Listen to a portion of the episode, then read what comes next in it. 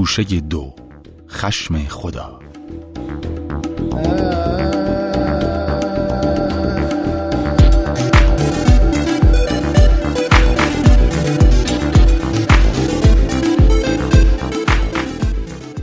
دوستان سلام.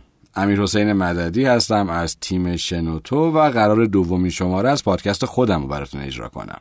اگه یادتون باشه در قسمت اول یعنی عملیات آژاکس گفتم که پادکست هم اسم نداره و بهم کمک کنید تا یه اسم براش پیدا کنم. به کمک برخی از شنونده های خوبمون اسم این پادکست رو پوشه گذاشتیم. چرا که قرار هر بار نتایج تحقیقات که نه اما مطالعات خودم و همکارانم رو با شما به اشتراک بذارم.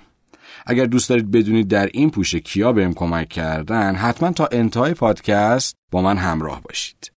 امروز می‌خوایم در مورد یک یا دو تا عملیات صحبت کنیم که بین فلسطینیا و اسرائیل اتفاق افتاد و روایتش خیلی جذابه به خصوص که مربوط به 50 60 سال پیشه. حالا چی باعث شد که من این موضوع رو انتخاب کنم؟ وقتی که ما به زندگی نامه برخی از انقلابیون خودمون رجوع می‌کنیم مثل شهید چمران، محمد منتظری، مهدی هاشمی و غیره می‌بینیم که اینا یه زمانی با سازمانهای آزادی بخش فلسطین در ارتباط بودن یا اینکه یه دوره هایی رو در لبنان گذرونده بودن. و این برای من همیشه سوال بود. یه مستند باحالی رو هم در شبکه منوتو دیدم که علیرغم استراتژی یه طرفه خبررسانی این شبکه جنبه استنادی اون فیلم بالا بود و این برام جذابش کرد. و یک فیلم رو هم آقای اسپیلبرگ در مورد عملیات مونیخ در سال 2005 ساخته بود و همه اینا دست به دست هم داد که من پوشه دوم رو به عملیات خشم خدا اختصاص بدم. امیدوارم که خوشتون بیاد. خلاصه ما یه ماهی رو در بین کارهای روزمره که داشتیم از هر فرصتی استفاده می کردیم تا در مورد این اتفاقات تحقیق کنیم و نتیجهش پادکستیه که براتون بیانش می‌کنم. وقتی شما کلمه عملیات مونیخ رو search کنید در گوگل یک عکس معروف در بیشتر مرورگرها یا حتی جستجوگرهای مختلف نمایش داده میشه. یه مردیه با نقاب سیاه روی تراس یک ساختمون که اتفاقا عکس کاور این پادکست هم هست. پس ما می‌خوایم امروز درباره دو تا عملیات بین فلسطینیا و اسرائیل صحبت کنیم و این عکس هم بخشی از این قصه رو ساخته. پس شد عملیات مونیخ و عملیات خشم خدا. انتقام در برابر انتقام. اما بذارید یه نتیجه اخلاقی هم همین اول پادکست بگیریم. اون چیه؟ قدرت رسانه. چیز واقعا عجیبیه. می‌تونه ماست, ماست سفید رو سیاه نشون بده.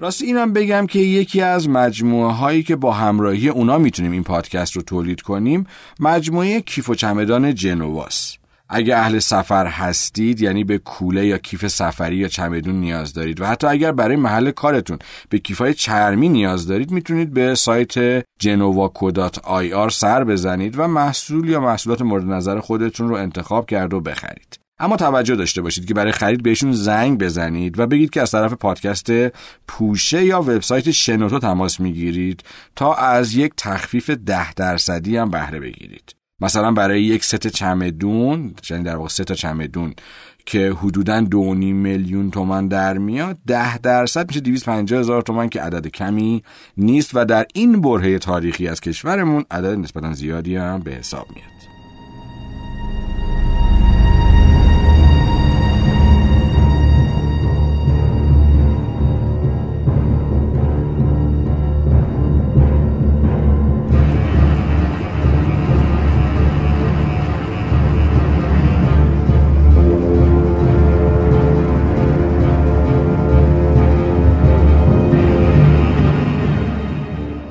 در ابتدا با هم میریم به سال 1972 میلادی یعنی سال 1351 شمسی شهر مونیخ در آلمان غربی اون زمان و بازی های المپیک اون سال. تو این بازی ها دولت آلمان غربی قصد داشت برای فراموشی تصویر جنگ جهانی دوم از ذهن مردم دنیا و به ویژه المپیک 1936 برلین که هیتلر رهبر حزب نازی از اون برای مقاصد تبلیغاتی استفاده کرده بود آلمان غربی می‌خواست باز و دوستانه بودن فضا در دهکده بازی ها رو تشویق کنه.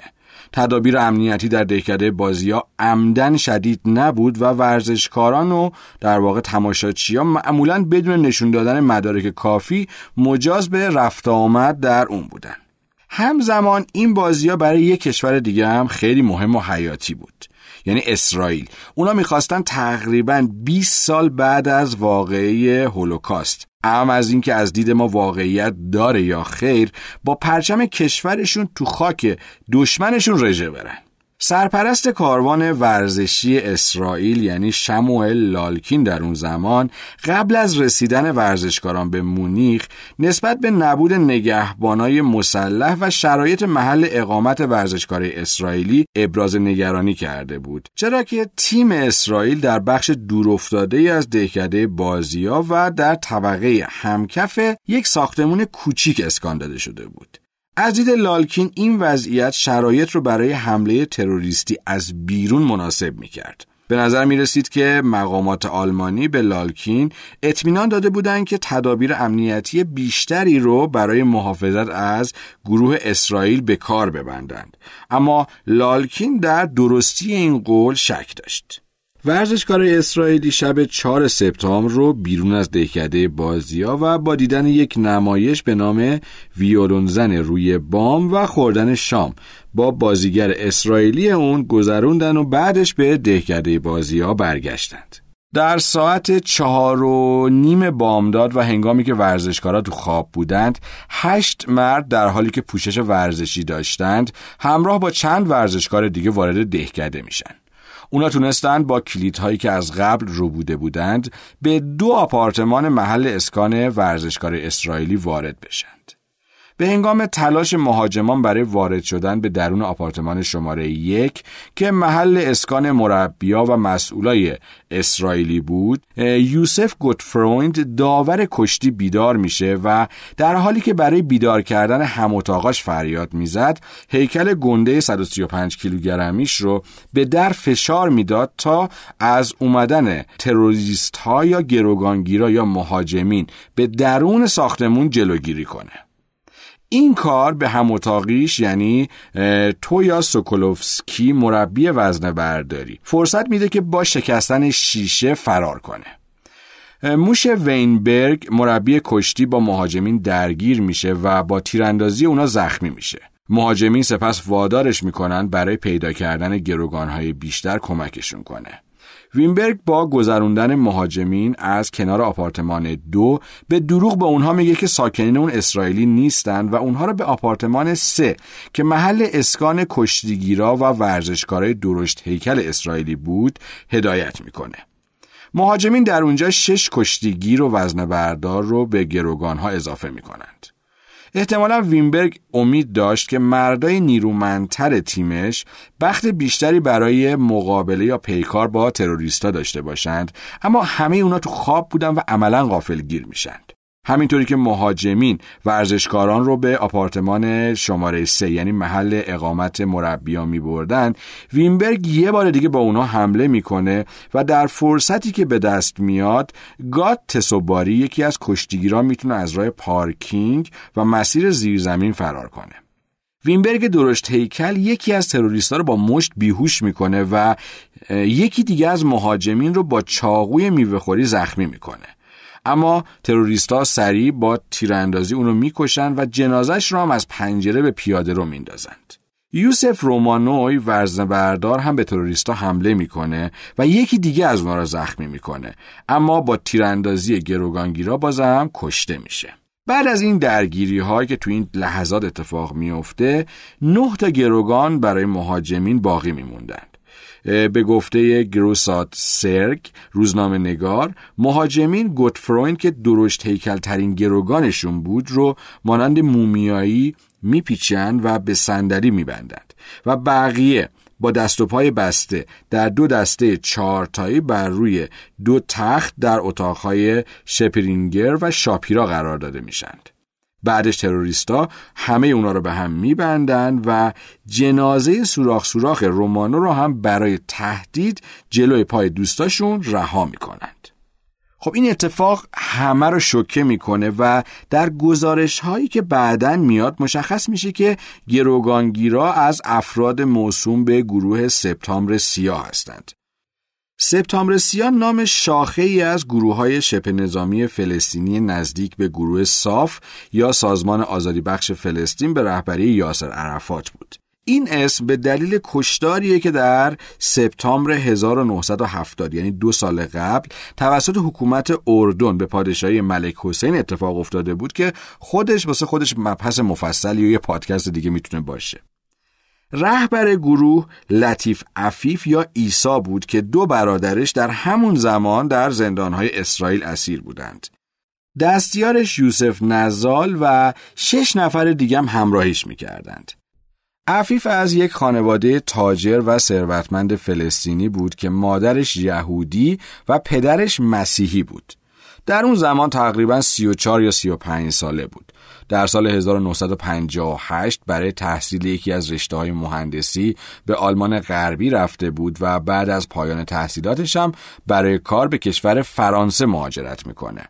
در سال 1966 به سازمان آزادی بخش فلسطین یا صاف یا فت به رهبری یاسر عرفات میپیونده. از سال 1970 در برلین زندگی می‌کرد و یک زن آلمانی هم داشت. در تحقیقات بعدی مشخص میشه که عفیف، نزال و یکی دیگه از همدستانشون در مشاغل مختلفی در دهکده بازی ها کار می‌کردن و نزدیک به دو هفته گروگانهاشون رو تحت نظر قرار داده بودند. یکی از اعضای تیم اوروگوئه که با اسرائیل در یک ساختمون اسکان داده شده بود گفته که کمتر از 24 ساعت قبل از حادثه نزال رو در ساختمان دیده بود اما چون فرض بر این بود که ایشون یا اون از کارکنان دهکده است حضورش مشکوک نبود. بقیه اعضای گروه هم چند روز قبل از حمله با قطار یا هواپیما به دهکده اومده بودند. خب تا این لحظه سپید دم روز 5 سپتامبر سال 1972 هشت گروگانگیر فلسطینی نه اسرائیلی رو به گروگان گرفتند و دو اسرائیلی رو هم کشتند. اما در زمان این اتفاق کسی از تعداد دقیق مهاجمین اطلاعات دقیقی نداشت و تعدادشون مشخص نبود.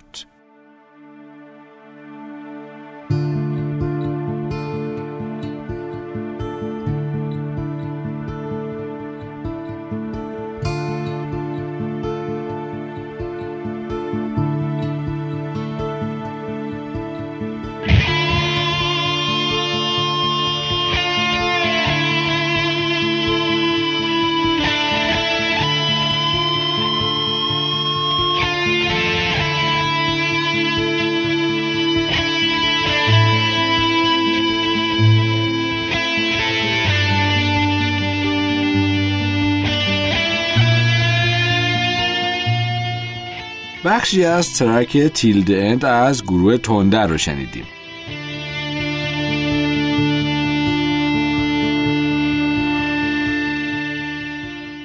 گروگانگیرا خواهان آزادی 234 زندانی فلسطینی و غیر عرب از زندانهای اسرائیل و دو تروریست آلمانی به نام آندر آسپادر و اولوریک ماینهوف بنیانگذاران ارتش سرخ آلمان از زندانهای آلمان و انتقال امن اونها به مصر شدند. گروگانگیرا حتی برای نشون دادن مصمم بودنشون جنازه وینبرگ رو بیرون جلوی در ساختمون انداخته بودند. حالا تصور کنید در اسرائیل چه خبره. یه شک بزرگ همه اسرائیل رو فرا گرفته. گلدن میر نخست وزیر اسرائیل بیدرنگ پاسخ میده که گفتگوی انجام نمیشه.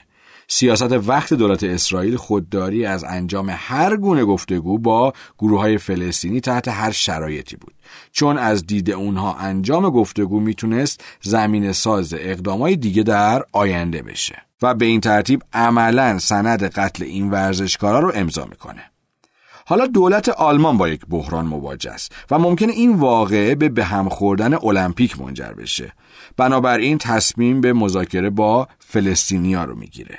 ابتدا رئیس پلیس مونیخ و رئیس تیم المپیک مصر با گروگانگیرا وارد مذاکره میشن و به اونها پیشنهاد مقدار نامحدودی پول و جایگزینی برخی مقامهای بلندپایه آلمانی با ورزشکارای اسرائیل رو مطرح می‌کنن که مورد قبول واقع نمیشه. بعد از اونها سفرای تونس و لیبی هم به مذاکره با گروگانگیرا می‌پردازند که از اونم در واقع نتیجه به دست نمیاد.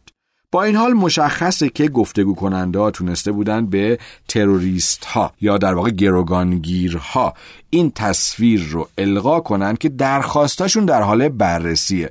و از همین رو لطیف عفیف مهلتش رو پنج بار تمدید می‌کنه.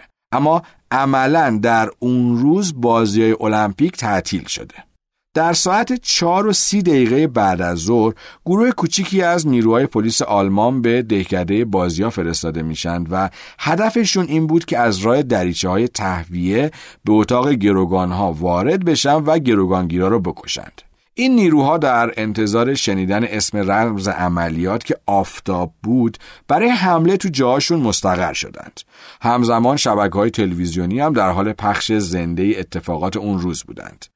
در جریان پخش زنده یکی از تروریست ها در حال نگاه کردن به بیرون از بالکن نشون داده شده در حالی که یکی از مامورای پلیس با فاصله کمتر از 6 متر از اون روی بام ایستاده بود. لطیف فرمانده عملیات با دیدن این وضعیت تهدید می‌کنه که دو تا از گروگان ها رو تو همون لحظه می‌کشه و این یعنی شکست عملیات. جالبه الان که آلمان ها این همه سریال خوب پلیسی مثل کبرا 11 و اینا رو می‌سازن اون زمان عملا در حد زیر صفر عمل کردند تصور کنید عملیات نجات گروگان ها داره تلویزیون پخش زنده میشه راستی من برخی از تصاویری که مربوط به این بخش از روایتم هست یا بخشی از این پادکست هست رو تو اینستاگرام، تلگرام و توییتر خودم و شنوتو قرار میدم که با دیدن شرایط رو بهتر درک کنید. این نکتم جالبه که سازماندهان بازی ها در واقع کمیته ملی المپیک آلمان غربی به یک روانشناس در واقع به یک روانشناس جنایی آلمانی پروژه رو پیشنهاد داده بود و ازش خواسته بود که برای کمک به برنامه ریزی امنیتی 26 سناریو طراحی کنه. در واقع 26 سناریوی تروریستی که سناریوی شماره 21 ایشون دقیقا حمله فلسطینیا به ساختمان کاروان اسرائیل آدمکشی و گروگانگیری و درخواست آزادی زندانیان از اسرائیل و هواپیما برای رفتن از آلمان پیش بینی شده بود. با این همه مسئولان نه برای پیشگیری از سناریوی 21 چاره اندیشیده بودند و نه برای پیشگیری از سناریوهای دیگه چون چنین چاره هایی با هدف بازی های شاد و بدون تدابیر امنیتی شدید عملا در تضاد بود. خب برگردیم به داستان خودمون. گفتگو کننده ها خواهان گفتگوی مستقیم با گروگان ها میشن تا از زنده بودن اسرائیلیا مطمئن بشند. این گفتگوها چند بار بین طرفین انجام میشه و در یکی از دفعات دو نفر از مسئولان دهکده بازی ها اجازه پیدا می‌کنند تا برای گفتگوی کوتاه با گروگان ها به آپارتمانشون برند. از اونا نقل قوله که درون آپارتمان چهار یا پنج گروگانگیر رو دیدند و این عدد در اقدامات بعدی ملاک تمام برنامه ریزی ها قرار می‌گیره. مذاکرات اونا با عفیف که در بود مالی شکست خورد یعنی اصلا عفیف حاضر نبود گروگانها رو به ازای هیچ مبلغی آزاد کنه. لذا توافق کردند که گروگانها و گروگانگیرها با یک هواپیما به مصر منتقل بشند و در اونجا گروگانها آزاد بشند. حالا من چیز زیادی درباره این توافق پیدا نکردم هنوز و اصلا اصل این توافق تو این نقطه با توجه به اطلاعاتی که فعلا در فضای مجازی یا حتی کتابا و نشریات منتشر شده خیلی بیمعنی یعنی حتی اگر عفیف و تیمش این عملیات رو برگزار نمی کردند هم در همون شرایط قرار داشتند. منتها یه مسئله اینجا مهمه که اون این نکته هست که این عملیات یعنی عملیات مونیخ تونست در دنیا یک جریان رسانه ای رو ایجاد کنه که وضعیت فلسطین و اسرائیل به خصوص از دید رسانه های برتر دنیا به سمت در واقع نشون دادن مظلومیت فلسطینیا بره. که حالا موضوع بحث من نیستش اصلا و در واقع در رابطه به اونم اطلاعات زیادی ندارم. مقام های آلمانی وانمود کردند که موضوع انتقال به قاهره رو پذیرفتند هرچند که عزیز صدقی وزیر وقت امور خارجه مصر به اونها گفته بود که مصر نمی‌خواد درگیر موضوع گروگانگیری بشه. بر اساس نتیجه مذاکرات طرفین در اون روز قرار شد که گروگانگیرها و گروگانها با دو هلیکوپتر به یک پایگاه هوایی متعلق به ناتو در اون نزدیکی برده بشند و در اونجا با یک پرواز در واقع با یک هواپیما به سمت مصر پرواز کنند. ساعت ده شب اتوبوس درخواستی عفیف لطیف مسافرین رو سوار می‌کنه و به سمت بالگردها یا هلیکوپترها می‌بره. پنج تیرانداز برای کشتن تروریست ها در فرودگاه مستقر شده بود. سه نفر بالای برج مراقبت، یکی پشت یکی از خودروهای فرودگاه و دیگری روی زمین و پشت یک دکل مخابراتی. طبق اسناد به زوی زمیر یا جوی زمیر رئیس موساد در واقع سازمان جاسوسی اسرائیل و ویکتور کوهن از دستیاران ارشد اون هم اجازه داده میشه که به عنوان ناظر در برج مراقبت حضور داشته باشند. طبق برنامه یک هواپیمای بوینگ 727 با 5 6 پلیس مسلح در پوشش خدمه هواپیما روی باند فرودگاه قرار گرفته بود. پیش بینی شده بود که ابتدا یک یا دو نفر از گروگانگیرا از هلیکوپتر پیاده میشه و هواپیما رو بازرسی می‌کنه. پس این فرصت رو برای پلیس ایجاد می‌کنند که اونها در داخل هواپیما اون دوتا گروگانگیر رو دستگیر کنن و بعدش تیراندازها این فرصت رو دارن که تروریست های درون بالگردها رو بکشند. بر پایه های قبلی هم گروگانگیرای درون بالگردها نمی‌تونستن بیشتر از سه نفر باشند. اما به هنگام انتقال گروگانها از اتوبوس به بالگرد مشخص شد که تعداد نفرات تیم عفیف روی هم هشت نفره.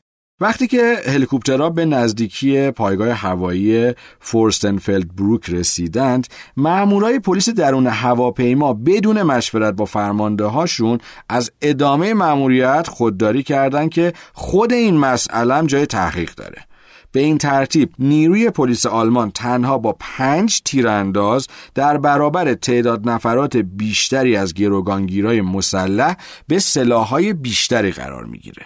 هلیکوپترها ساعت ده و نیم شب فرود میان و چهار خلبان با شش نفر از گروگانگیرا از اونها پیاده میشند. با اون که عفیف قول داده بود گروگان آلمانی نگیره اما چهار نفر از اعضای تیمش با تفنگ خلبانها رو نشونه گرفتند و در اون حال عفیف و تونی برای بازرسی به درون هواپیما رفتند.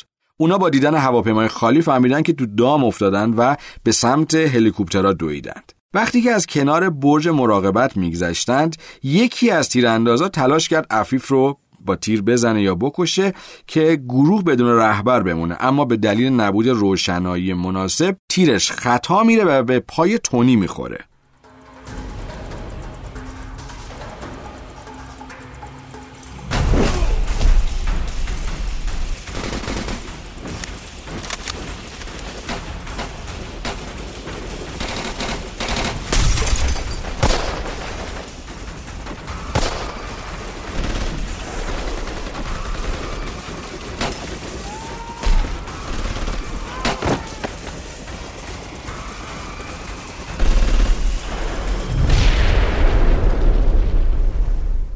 یهو درگیری شدید میشه و تیراندازی بین گروگانگیرا و پلیس آلمان در واقع همون پنج تا پلیس آلمانی به شکل خیلی شدید و پیش بینی نشده شروع میشه. خیلی جالبه که بدونید در واقع تک تیراندازای آلمان در اون زمان از جسه داشتن استفاده می‌کردن که خود اینم یکی از باگای قضیه است. تو این فرصت خلبانای هلیکوپترات می‌تونن فرار کنند اما گروگان ها که به صندلی های هلیکوپتر بسته شده بودند در جریان این تیراندازی ها تلاش می‌کردند که خودشون رو آزاد کنند و حتی بعدا جای دندون بر روی تناب هایی که باش بسته بودند دیده میشه اما تو همین لحظه گروگانگیرا همه گروگانا رو از فاصله نزدیک به رگبار میبندند و حتی یکی از هلیکوپترها رو هم با نارنجک منفجر می‌کنند. شدت درگیری به حدی بود که درخواست نیروی کمکی میشه و بالاخره این قائله در روز 6 سپتامبر در حوالی ساعت یک و نیم صبح به اتمام می‌رسه. همه گروگان ها کشته میشند و از گروگانگیران پنج نفر از جمله عفیف فرمانده عملیات کشته میشه و سه نفرشون هم دستگیر میشن. در اولین گزارش های مخابره شده به سراسر جهان اعلام میشه که همه گروگان ها زندن و همه تروریست ها یا گروگانگیرا کشته شدند. اما کمی بعدش مثلا در حدود ساعت سه و نیم صبح دنیا متوجه میشه که چه اتفاقی افتاده. در اسرائیل که همه در شک بودن. اونا با غرور ناشی از پیروزی های مستمرشون در جنگ هایی که با عرب داشتند هرگز تصور چنین انتقام وحشتناک و پیشبینی نشده ای رو اون هم در داخل خاک کشور اروپایی متصور نبودند. به هر حال جدال فلسطین و اسرائیل برای اولین بار بود که به خاک اروپا کشیده می‌شد و به خصوص در خاک آلمان. برگردیم به اسرائیل. مردم اسرائیل همگی خواهان انتقام بودن. حالا انتقام از چی؟ این خودش مسئله دیگه است. جنازه پنج گروگانگیر فلسطینی از جمله عفیف به لیبی اون زمان در واقع لیبی قذافی تحویل داده میشه و در اونجا با استقبال قهرمانانه و تشریفات کامل نظامی به خاک سپرده میشه. در 8 سپتامبر یعنی دو روز بعدش هواپیماهای اسرائیلی در پاسخ یا انتقام به این اتفاق ده پایگاه سازمان آزادی بخش فلسطین در سوریه و لبنان رو بمباران می‌کنند که در این حملات تقریبا دیویست غیر نظامی و نظامی کشته میشند. در روز 6 سپتامبر سال 1972 عملا عملیات مونیخ با کشته شدن 11 اسرائیلی و 5 فلسطینی به اتمام می‌رسه.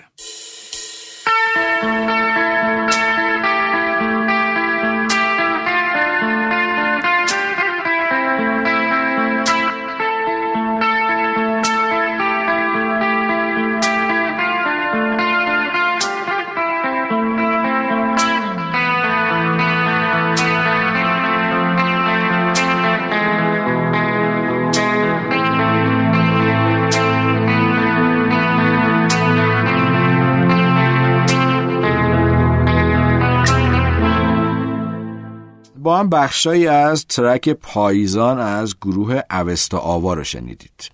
چند روز بعد در تلاویب نخست وزیر گلدن میر از خانواده تمام کشته شده دعوت می‌کنه که جلسه ای رو باشون داشته باشه. در اون جلسه بیان میشه که اسرائیل به دنبال طراحان این حمله در سراسر جهان میره و اونها رو یکی یکی پیدا کرده و شکارشون کرده و از بین میبرتشون. من دارم دقیقا واژه ها رو ترجمه می‌کنم. حتی برخی از خانواده در وقتی که در مقابل این ادبیات قرار می‌گیرن می‌پرسن که یعنی ترورشون می‌کنید و ایشون پاسخ میده که هرچی که می‌خواید اسمشو بذارید. این تصمیم برای انتقام جویی اونقدر جنجالیه که تا به امروز خیلی اون رو غیرقانونی می‌دونن و منشعی می‌دونن برای آغاز تروریسم دولتی در دنیا. مسئولیت اجرای این انتقامگیری به موساد واگذار میشه. در اون زمان موساد به تازگی به عنوان یکی از سازمانهای اطلاعاتی بر برتر خاور میانه و حتی جهان شناخته شده بود و چند عملیات موفق و پرسر و صدا را انجام داده بود. مثلا 14 سال قبل از این ماجرا در دهه 1960 در آرژانتین موفق شده بود آدولف آیشمن سرپرست اداره امور مربوط به یهودیان در زمان جنگ جهانی دوم رو پیدا کرده ربوده و به اسرائیل ببرندش و اون رو در اورشلیم محاکمه کرده و اعدام کنند.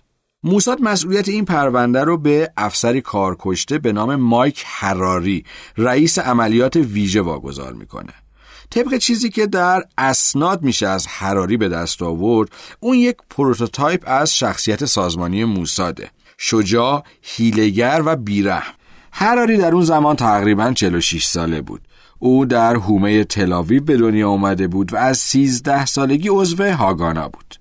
حالا هاگانا چیه؟ هاگانا یک سازمان شبه نظامی یهودی وفادار به ایدولوژی صهیونیزم بود که در سال 1920 در فلسطین اون زمان که تحت قیومیت انگلستان بود تشکیل شد. این سازمان به تدریج به شاخه نظامی یا در واقع شاخه نظامی غیر رسمی آژانس یهود تبدیل شد و علیه اعراب فلسطینی و حکومت قیم بریتانیا در منطقه فلسطین می جنگه. همونطوری که گفتم ایشون در 13 سالگی به هاگانا می پیونده و به عنوان یک پیک پیام رسان پیامهایی رو بین واحدهای مختلف منتقل می کرد. از سال 1945 در چندین حمله به نیروهای بریتانیایی حاکم بر فلسطین شرکت می‌کنه و بارها هم توسط نیروهای انگلیسی دستگیر میشه. اینکه در اون زمان شرایط فلسطین و روابطش با انگلیس به خصوص در سالهای قبل از 1948 چطوری بوده من خیلی اطلاعات ندارم و اصلا موضوع این پادکست هم نیست. اما میشه بعدا بهش پرداخت. ضمن اینکه جدیدا یه پادکستی در شنوتو با محوریت اسرائیل و تاریخچه تاسیسش دوستان قرار دادن که توصیه می‌کنم اونو گوش بدید. فکر می‌کنم نکات جذابی داشته باشه. هراری بعد از استقلال اسرائیل ابتدا به خدمت ارتش اسرائیل و شینبت در میاد و سپس در سال 1960 به موساد میپیونده. اون در موساد به فرار معمورینی از اروپا کمک می‌کنه و در نهایت به سمت فرماندهی شاخه عملیاتی ویژه موساد انتخاب میشه. هراری از تمام ظرفیت جاسوسی اسرائیل در اروپا ام از موساد یا حتی سایرین استفاده می‌کنه و نام، شغل، آدرس، پیشینه، روابط و وابستگی صد فلسطینی مهم رو به دست میاره. اون دیتای خیلی زیادی رو که با توجه به تکنولوژی اون زمان بیشترش به صورت مکتوب بود رو به وجود میاره و آرشیو می‌کنه. البته توجه داشته باشید که دولت اسرائیل عملا دو تا هدف رو داشت طراحی می‌کرد. هم انتقام گیری و هم ایجاد یک آرشیو قوی از دشمنان بالقوه خودش تا در آینده بتونه به اونها ضربه بزنه. اونا به تدریج می‌فهمن که سپتامبر سیاه یعنی گروهی که عملیات مونیخ رو اجرا کرد ارتباط نزدیکی با سازمان آزادی بخش فلسطین به رهبری یاسر عرفات داره. سازمانی که دولت نیمه رسمی و در تبعید فلسطین محسوب میشه. اونا متوجه میشن که فلسطینیان در سراسر جهان و به خصوص در اروپا فارغ از هر جایگاه فرهنگی و مالی و حتی شغلهایی که داشتن مثل دیپلمات، شاعر، استاد دانشگاه، تاجر و غیره دارای یک شبکه ارتباطی منظم و منسجم هستند که توانایی بالقوه هر حمله انتقامی رو به بهشون می‌داد. هراری یک فهرست ترور تهیه می‌کنه که حاوی حدوداً یازده یا سی نامه. ولی یک اسم بعدا برای در واقع اسرائیل و موساد خیلی مهم و حساس میشه که اتفاقا از اینجا به بعد پادکست یه مقداری با این اسم آخر ما سر و کار داریم. یعنی کی؟ علی حسن سلامه یک فلسطینی ثروتمند خوشگذرون. اون از ماشینای اسپورت پرسرعت اون زمان استفاده می‌کرد از زنهای بلند خیلی خوشش میومد که در نهایت هم با یک دختر لبنانی که دختر شایسته سال جهان بود ازدواج می‌کنه. اما از طرف دیگه محتاط باهوش خشن و مهاجم بود. سلامه دارای عقاید کمونیستیه و به همین دلیل هم ملقب به شاهزاده سرخ. گزارش های اطلاعاتی نشون می‌داد که سلامه جانشین و ولیعهد احتمالی یاسر عرفات رهبر فعلی سازمان صافه. اون تنها یک سیاستمدار نبود. اون بنیانگذار و خالق گروه سپتامبر سیاه بود و نیروهای این گروه مانند عفیف لطیف و بقیه رو هم که به بازی های المپیک مونیخ حمله کرده بودند سلامه شخصا دستچین کرده بود و کلا تفکر اصلی اون حمله یا در واقع بنیانگذار عملیات مونیخ حسن سلامه بود.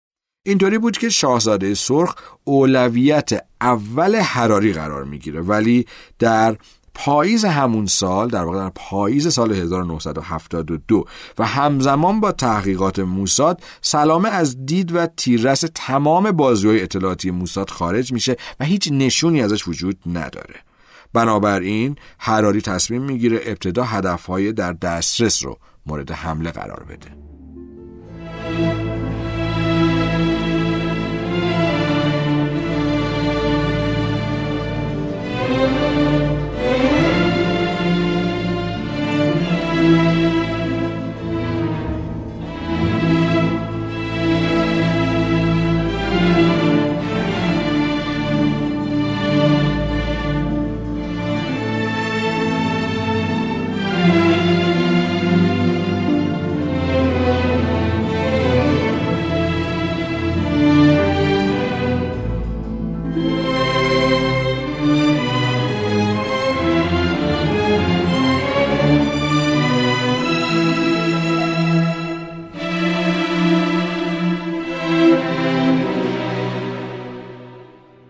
موساد دست به کار میشه یکی از اولین قتل ها در 8 دسامبر سال 1972 در پاریس اتفاق میافته.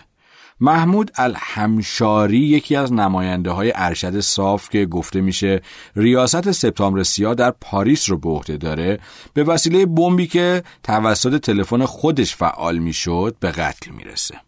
تقریبا یک ماه بعد یعنی 24 ژانویه سال 1973 در نیکوزیای قبرس دومین قتل اتفاق میافته.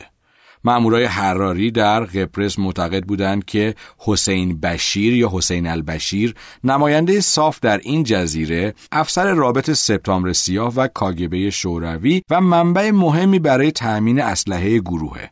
پس به قتل می‌رسه. سه ماه بعد موساد به فرانسه برمیگرده. 6 آوریل سال 1973 و دوباره پاریس. پروفسور باسیل استاد حقوق و مسئول سپتامبر سیاه در اروپا در خیابان ترور میشه. قتل یا ترور بعدی در روم رخ میده. یک شاعر و مترجم فلسطینی در لابی آپارتمان مسکونیش مورد اصابت چندین گلوله واقع میشه و به قتل می‌رسه. اما اون ارتباط واضح و روشنی با سپتامبر سیاه نداره. منابع موساد بعدا اعتراف می‌کنند که قتل اون ممکنه اشتباه باشه. بعد از این ترور بود که سپتامبر سیاه دست به تلافی می‌زنه و بمبی رو توسط نامه به سفارت اسرائیل در لندن میفرسته و دکتر امیر شهوری در این ماجرا کشته میشه. در واقع اسرائیل می‌خواست به افکار عمومی داخلی خودش بگه که ما داریم انتقام هموطنانمون رو می‌گیریم. اخبار ترورها در اسرائیل واکنش های متفاوتی رو به همراه داشت و برخی باهاش موافق بودند و برخی هم مخالف. حتی کسایی که اقوام خودشون رو در حادثه مونیخ از دست داده بودند هم بعضا با این کارا موافق نبودند. به طور مثال همسر آندری اسپیترز که در مونیخ کشته شده بود بیان می‌کنه که بعد از هر ترور یک نفر بهش زنگ می‌زد و ازش می‌خواست که اخبار رو گوش کنه. I got a phone call in the morning, an anonymous phone call. یه روز یه نفر از یه شماره ناشناس به هم زنگ زد و گفت که رادیو رو روشن کن و اخبار ساعت ده رو گوش کن. بعدش هم تلفن رو قطع کرد. منم اخبار رو گوش کردم. شنیدم که یکی از رهبران فلسطینی ترور شده. هر وقت یکی از رهبران فلسطینی رو میکشتن، همینطوری به هم زنگ می‌زدن و می‌گفتن که اخبار رو بشنوم. فکر می‌کردن شاید اینطوری احساس رضایت پیدا کنیم. ولی رضایتی در کار نبود. چون این چیزی نبود که من می‌خواستم. No satisfaction. Whatsoever because this is not what I, I wanted. با وجود غیرقانونی بودن این قتل ها دولت های فرانسه، ایتالیا و قبرس واکنشی نسبت به اون نشون نمیدند با اینکه تمامیت ارزیشون یا در واقع حق تمامیت ارزیشون نقض شده بود. در بهار سال 1973 توجه موساد به مناطق نزدیکتر به خاک اسرائیل معطوف میشه. سه هدف مهم و جدید شناسایی میشند. محمد یوسف نجار رئیس شاخه اطلاعاتی فتح که گمان میره سرپرست سپتامبر سیاه هست کمال ادوان سرپرست بخش غربی صاف و مسئول عملیات در داخل خاک اسرائیل و بالاخره کمال ناصر یا نصیر سخنگوی اصلی صاف. مشخص میشه که هر سه هدف در فاصله نزدیک از همدیگه زندگی می‌کنند. حتی دو نفر از اونها در یک ساختمون ساکن بودند. تنها مشکل این بود که اونها در بیروت پایتخت لبنان زندگی می کردند. با اینکه بیروت با مرز شمالی اسرائیل تنها 160 کیلومتر فاصله داره ولی قلمرو دشمن به حساب می اومد و رفتن به بیروت خیلی سخت بود چون بیروت مقر اصلی صاف و اکثر گروه های شبه نظامی مخالف اسرائیل بود. هراری گروهی دستچین شده متخصص در عملیات مخفی رو به بیروت اعزام می‌کنه. اونها به زبان عربی صحبت می‌کردند، با شهر بیروت آشنا بودند و هدفها را به شکل 24 ساعته تحت نظر قرار دادند. بعد از گذشت چند ماه موساد آماده اجرای عملیات میشه. کار به گروهی از زبده ترین کماندوهای تیم ضربت با عنوان سایرت سپرده میشه. برخی از اسناد نشون میده که ایهود باراک فرمانده اونا بود که بعدا به سمت وزیر دفاع و نخست وزیری اسرائیل هم می‌رسه. اونا با چند قایق از طریق دریای مدیترانه در یکی از سواحل متروک لبنان جایی که ماموران حراری منتظرشون بودن پیاده میشند. لباس توریست ها رو میپوشند و حتی چند تاشون لباس های زنونه میپوشند و بعد با دو خودرو به مرکز بیروت میرند. در اونجا نجار، ادوان و نصیر رو به قتل میرسونند. دو گروه دیگه از کماندوها هم ساختمان مرکزی حزب جبهه آزادی بخش فلسطین و یک کارگاه ساخت مواد منفجره صاف رو منفجر می‌کنند. جزئیات این بخش رو بنی موریس مورخ اسرائیلی بیان کرده و از صحت و با خودشون. بعدا مشخص میشه که ترور کمال نصیر یک اشتباه استراتژیک از طرف اسرائیل بود. اون هوادار انتقالی به یک حکومت یهودی فلسطینی بود و از معدود رهبران عرب فلسطینی بود که در اون زمان تونسته بود با مردم یهودی و سران کشورهای اروپایی رابطه خوبی ایجاد کنه. اما از این گذشته دستگاه اطلاعاتی اسرائیل در این عملیات یک نقص اطلاعاتی بزرگ رو تجربه می‌کنه در همون خیابون علی حسن سلامه زندگی می کرد و موساد نمی‌دونست که اون اونجاست و به این ترتیب یکی از مهره های اصلی سپتامبر سیاه گوش به زنگ میشه.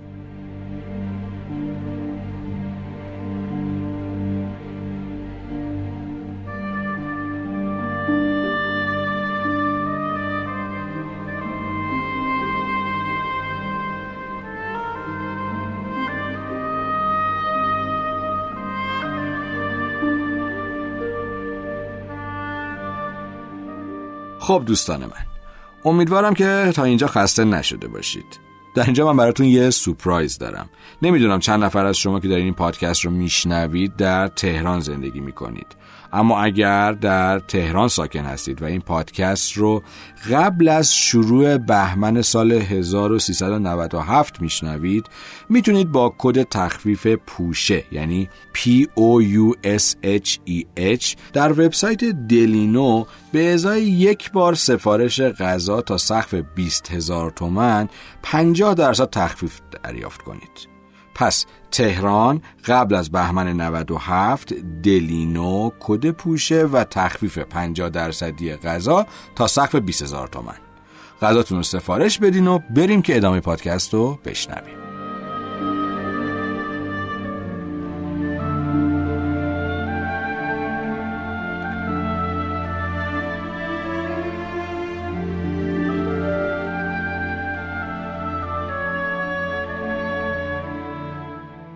اما بعد یه ماجرای دیگه اتفاق میفته در تابستان 1973 به مایک هراری خبر می‌رسه که سپتامبر سیاه در حال برنامه ریزی برای یک عملیات در منطقه اسکاندیناویه. گزارش هایی می‌رسه که نشون میده علی حسن سلامه در شهر کوچیکی به نام لیلهامر نروژ اقامت داره. این فرصت اونقدر بزرگه که موساد نمی‌تونست از, دستش بده. اما حراری یه مشکل بزرگ تو اون زمان داشت. اونم این بود که خیلی از ماموران اصلی و زبردستش به دلایل مختلف در اختیارش نبودند.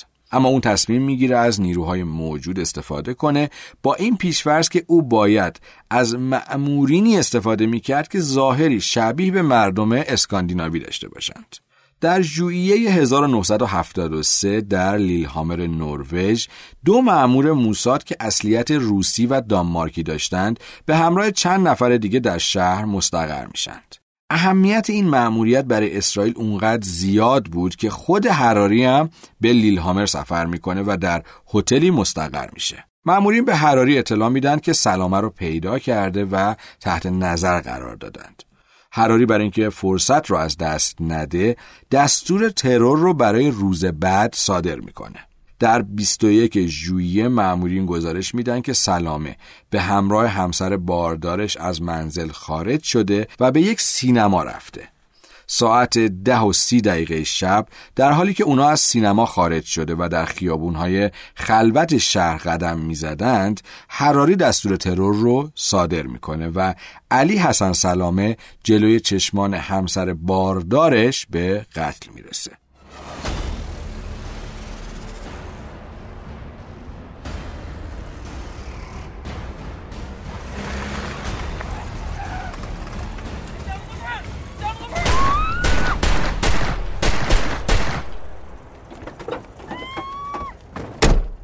خبر ترور بلافاصله به حراری داده میشه و اونم با قایق به سوئد میره. صبح روز بعد حراری با خبرهای خیلی بدی بیدار میشه. مجری رادیو از اولین قتل در لیلهامر بعد از چهل سال خبر میده و قربانی رو یک گارسون مراکشی معرفی می‌کنه. در واقع حراری و موساد یک هدف اشتباه رو به قتل رسونده بودند. بعدش خبرهای بد بیشتری هم به حراری می‌رسه. ظرف چند ساعت چندین نفر از اعضای تیم حراری دستگیر میشند. این عملیات که به لیلهامر معروفه یکی از بدترین تحقیرهای موساده. تا اون زمان دنیا در مقابل عملیات ترور اسرائیل خودشو به ندیدن زده بود ولی الان دیگه نمی‌شد ندیده گرفتش. پنج نفر از ماموران موساد که در نروژ دستگیر شده بودند محاکمه و زندانی میشن. در اسرائیل این مسئله برای گلدن میر یک فاجعه است چرا که دنیا اسرائیل رو به عنوان کشوری می‌شناسه که در سایر کشورها به راحتی عملیات قتل و ترور انجام میده و حتی بعضا اشتباهی افرادی رو می‌کشه شاید این برای اولین بار بود که واژه‌ای مانند تروریسم دولتی در رسانه های اون زمان خلق می‌شد. برای همین به موسا دستور می‌رسه که این عملیات رو متوقف کنه یا حداقل سرعت اون رو کند کنه. گفته میشه که حراری از سمتش استعفا میده اما به جای قبول اون بهش مأموریت میدن که وجهه موساد در دنیا رو بازسازی کنه و آبروی سازمان رو برگردونه.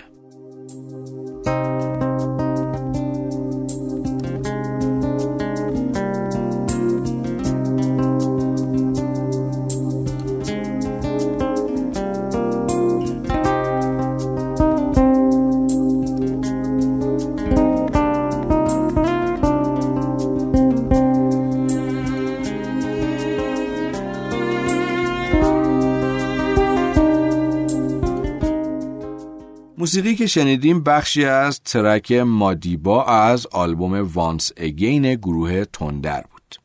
بعد از اون یک عملیات خودسرانه توسط تیم سابق حراری انجام میشه. هدف زعید موچاسی رابط کاگبه بعد از حسین البشیر بود که در شهر آتن یونان شناسایی میشه.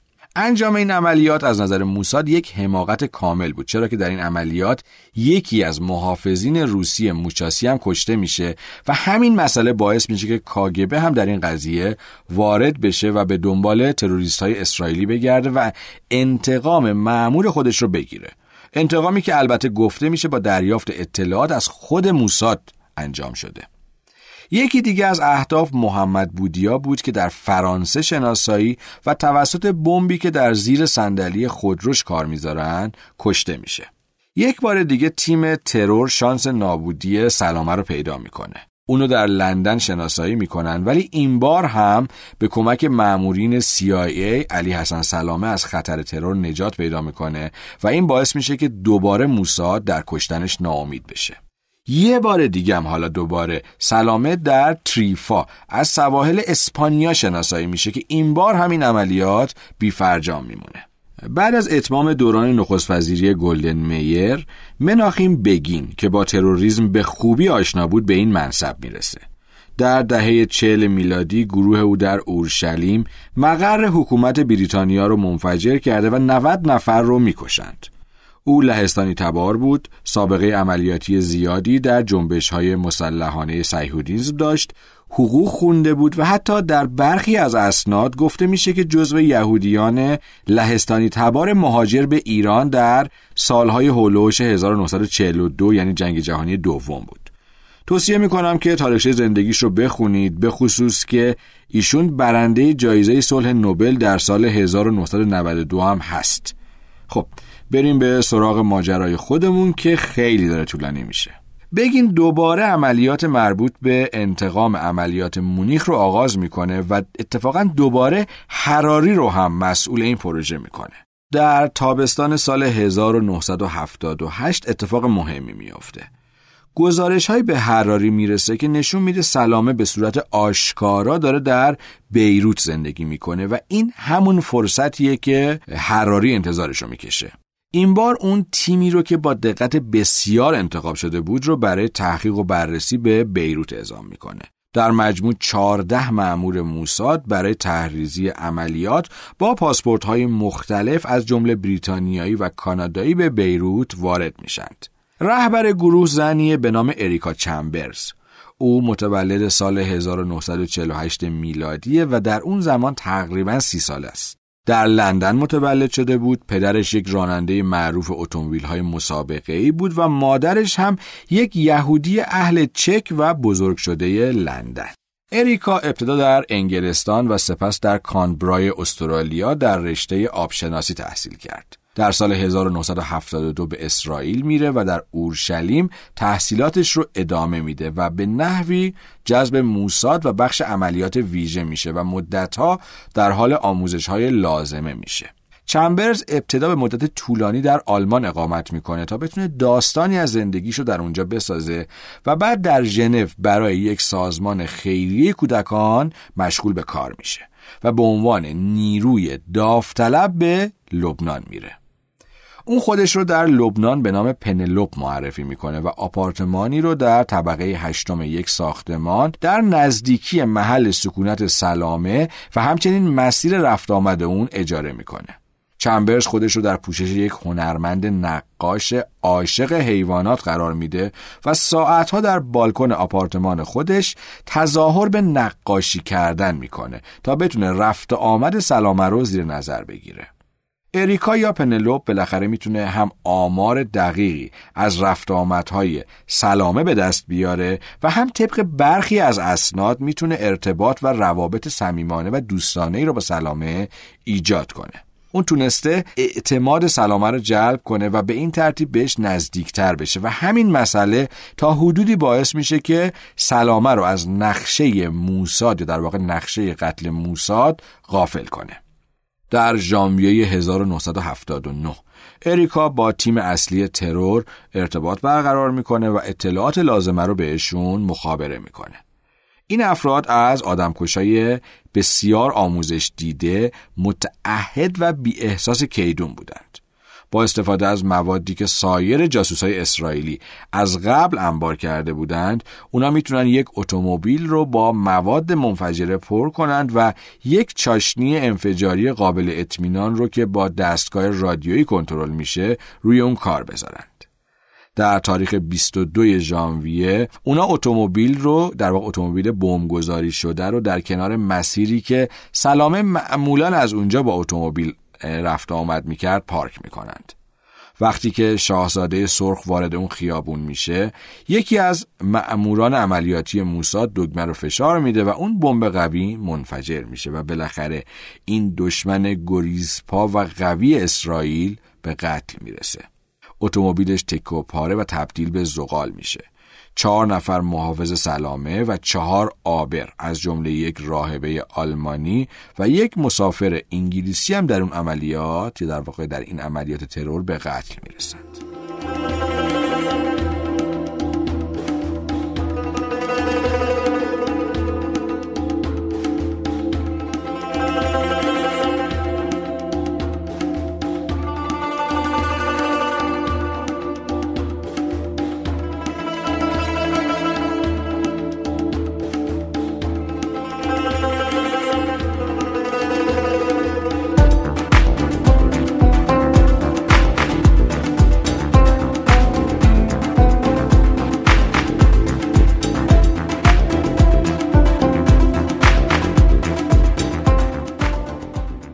با اینکه دو طرف این ماجرا از ترور برای از بین بردن همدیگه استفاده کردند اما در پی شکایت خانواده های قربانیان حادثه مونیخ در سال 2004 و بعد از یک دادرسی طولانی دولت آلمان به پرداخت 3 میلیون یورو غرامت محکوم میشه. در حالی که فلسطینیا همچنان دارن کشته میشند ضمن اینکه اسرائیل علیرغم تمام نشانه ها هرگز مسئولیت عملیات خشم خدا رو به عهده نگرفته. یادتونه که اول پادکست نتیجه گیری کردیم. رسانه ها و قدرت بیبدیلشون. حالا تروریسم دولتی و قدرت منحطه حکومت های فاشیستی رو هم بهش اضافه کنید. خب به انتهای پوشه دوم رسیدیم. برای خود من خیلی سخت بود. علی حسن سلامه رو بعد از این پادکست خیلی دوست داشتم. کشتنش نامردا. حیف شد. اما می‌تونید من رو تو اینستاگرام یا توییتر پیدا کنید کافی که امیر حسین مردی رو سرچ کنید تا در این شبکه های اجتماعی که متعلق به من هست عکس و فیلمایی رو که به عنوان اطلاعات تکمیلی قرار دادم ببینید. البته به لطف همکارانم در سایر بخشای شنوتو این تصاویر احتمالا در شبکه های اجتماعی مربوط شنوتو هم قرار می‌گیره.